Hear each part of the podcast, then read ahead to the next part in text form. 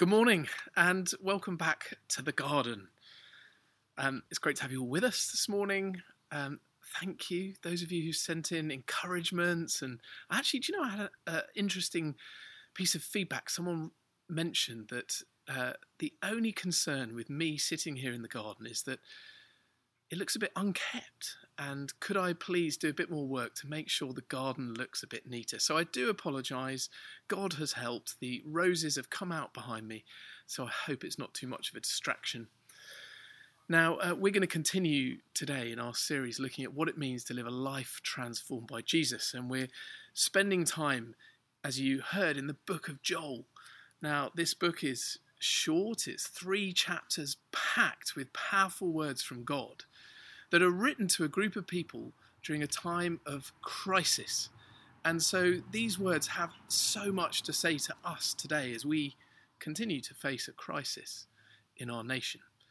And so, out of these words, I'm going to draw out a promise, a warning, and a response for you and for me. And we're going to begin with the promise. And I want to spend a bit longer talking about the promise before we move on to the warning and the response. The Bible is full of God's promises. Do you know them? Do you hold them in your heart? Do you live according to God's promises? Do you declare these promises over one another and over those who are not Christians? There's times when, for each of us, we question.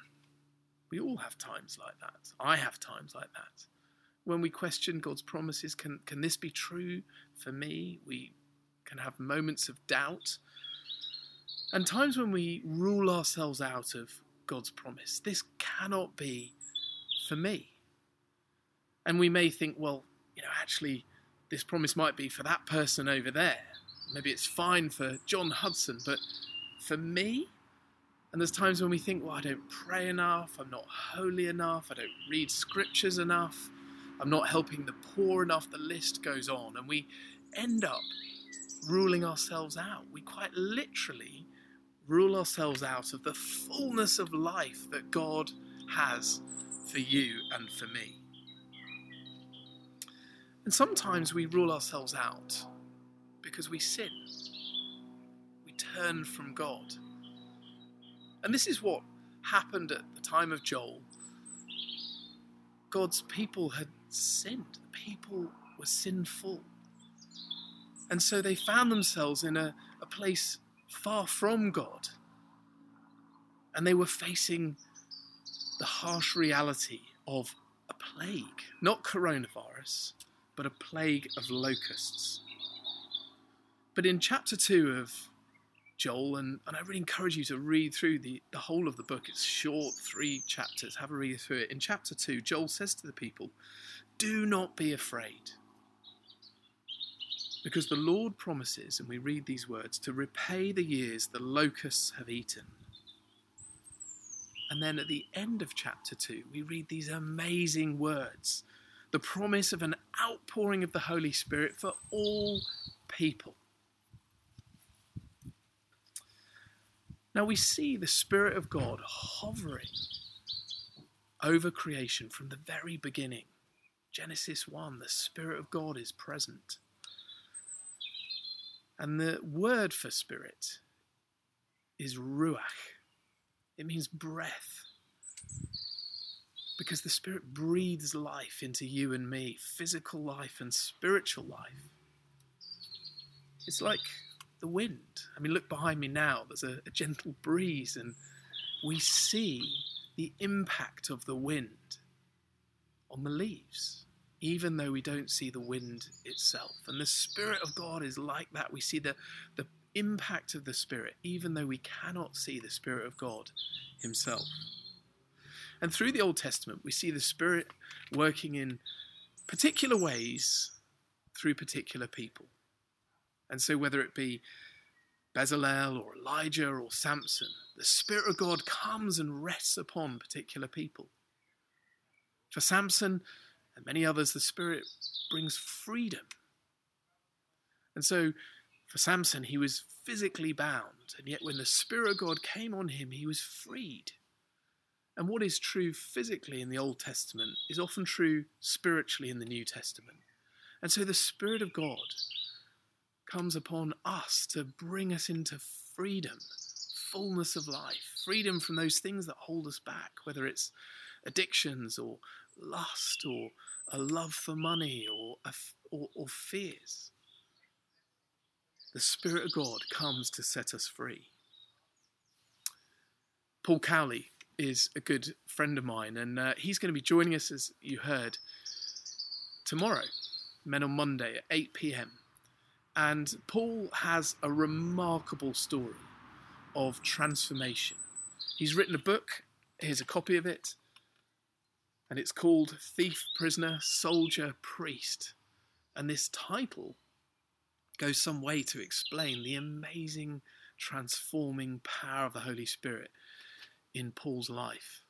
And so, for the men who are going to join, you're in for a treat just to hear this testimony and hear what God has done in his life. And, and if you can't join us for whatever reason, just get a copy of this book. It's an amazing testimony of God's power at work through his Holy Spirit.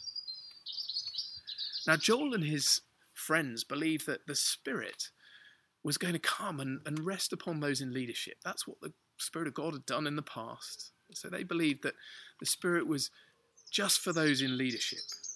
But here in verses 27 and 28, the Lord says there is no discrimination when it comes to the Holy Spirit, not in terms of age, not in terms of gender, and not in terms of status. The Spirit is for men and women, it is for young and old. The Spirit of God is for slave and free, poured out on all people. And the Spirit brings unity. I think this is what we saw when we all watched together that amazing video, the UK blessing. There's that sense that for many of us, me included, you know, my eyes were filled with tears when I watched that.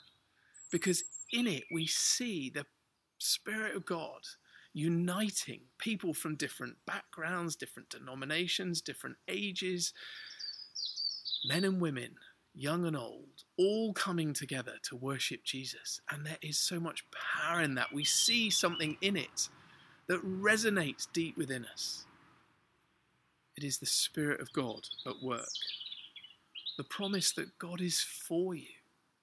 God is with you. Those words that were sung from number six over and over again. God is for you. God is with you. That you are not alone in your life right now. God is with you by his Holy Spirit poured out. And it's interesting that Joel uses these words, poured out. Now, the Spirit is not a drizzle, it's not drip, drip, drip. It is a drenching. Think of a, a tropical storm, and we begin to get close to the picture of what the Spirit is like when He comes in power upon His people. It's a drenching and a refreshing of thirsty and dry people. And this is what you and I are to expect in our lives. This is what we're to pray for for God to pour out His Spirit upon us and all believers, all people at this time. Now we read that the Spirit is poured out to help God's people prophesy and receive visions and dreams. And this word prophecy appears about 100 times in the Old Testament, and it's used to describe those who bring the word of God to other people. In other words, prophecy is bringing the word of God to those around us. And so we too have a role as prophets, and I'll come on to that in a minute. But we also see in the Old Testament that some had dreams Abraham, Joseph, Jacob. And God spoke to them whilst they were asleep, giving them dreams that they then used to speak God's truth to others. And, and then there's other people in the Old Testament who have visions when they're awake, and God speaks to them, gives them a vision that they then pass on to bring people into the fullness and truth of who God is. These words of God, this promise of His Holy Spirit, was totally life giving for the people at the time. when Joel was writing these words, speaking these words. They were coming out of a long, hard, dark tunnel, a time of crisis. And they didn't even know if they would be able to have the presence of God with them again. And so these words give them hope that the Spirit will be poured out upon all people. And these words give us hope today as we think about the Spirit of God at work in us. This is God's promise on, upon you that He has and He will pour out His Holy Spirit in your life. But these words of promise come just before a warning. And we're going to have a look at that warning briefly now. We've all got used to warnings at the moment, haven't we? Think about the warnings we've had in the last eight or nine weeks. Stay at home. Be alert. Socially distance yourself from others. The list goes on. These warnings are given out of care for you and me. These warnings are given because of the, the reality of the dangers that we could face if we don't abide by them. And so we hear these warnings we take note of them and we live our lives accordingly. But in the greater meta narrative of the history of the world, God has given an even greater warning. And He gives us this warning out of love for you and for me and for all people. These words of warning appear here in Joel chapter 2, verses 30 and 31. We also see them in Acts chapter 2. And then Jesus gives very similar words in Matthew chapter 24 when he's talking about his return. And then at the end of the Bible in the book of Revelation, we read very similar words about the day of the Lord, the day of judgment. You see, the Bible is clear. Jesus will return. And he calls all people, the whole of his creation, to turn to him. But for those who don't, here in the book of Joel and elsewhere in Scripture, there is a stark warning. And here in Joel, we read about darkness and blood and fire and smoke. But not everyone is to be consumed by fire and smoke. Some will be delivered. Some will be rescued. And in verse 32 here we read, It's those who call on the name of the Lord. And this brings us to our response, to your response and my response to these words. It's been amazing to watch the response of the nation and the nations to this coronavirus pandemic. You know, whether it be Captain Tom, I should call him Sir Tom now, shouldn't I? Who's been marching around his garden, or people out on the streets applauding NHS workers, or that army of men and women who are going out, driving, picking up food, medicine, and delivering it, caring for those who are lonely and isolated all of this is a response to a call for action. It's a response to the truth of a very serious situation. And God is calling you and me to respond to his call to action. And he's calling us to do that today in our lives, not to put it off until tomorrow or another day. Because surely, if we've learned anything in the last nine weeks, it's that reminder that every day that you and I have here on this earth is a gift from God. And God is calling us to respond today. I think for some of you, it may just be a handful of you watching this today. God is calling you to repent and turn to Him. To put your trust in Jesus. Here in the book of Joel, we read these words Rend your heart, God is calling us to rend our hearts, to return to Him, to put our faith in Him, to know His loving embrace.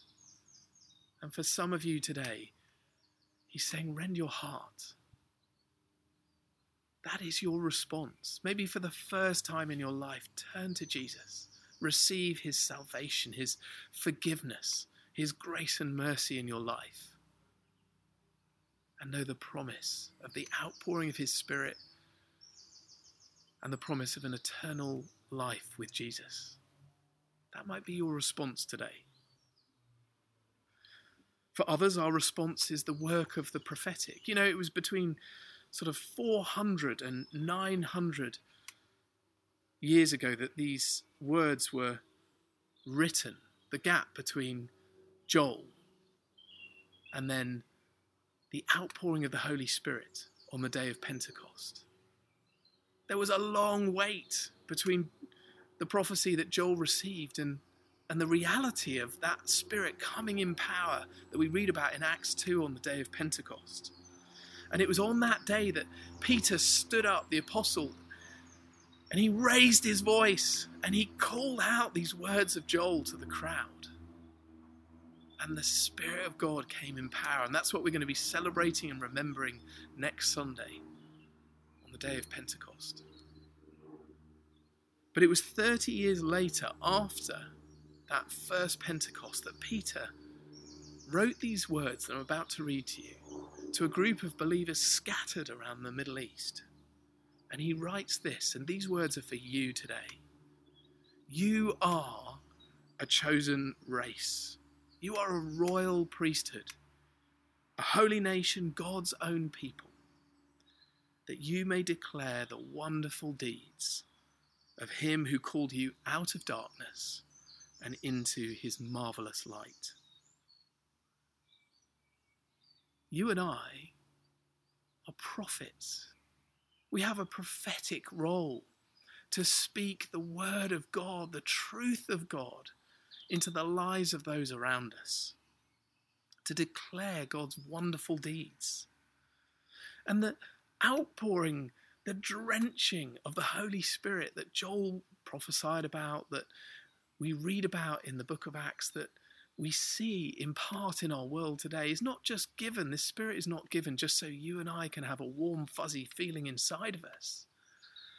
The Spirit is given ultimately so you and I are empowered to go out and prophetically speak the Word of God over our friends, our neighbours, our colleagues, those who we know who are not walking with God in their lives. The Spirit of God is given so that we can be empowered to pray for signs and wonders, that people would see the power of God in their lives. Verse 14 of chapter 2 speaks about the multitudes in the valley of decision. You know, there are millions of people in our nation today who are lost they are searching. They have no meaning. They have no hope. And so, our response together, empowered by the Holy Spirit, is to go out there and to share the truth, the Word of God, the good news of Jesus with those around us. And as we do that, we live out this promise that Joel spoke of the promise of God that the Holy Spirit will be given to all people and that we will be used by Him to speak that truth into the lives of those around us.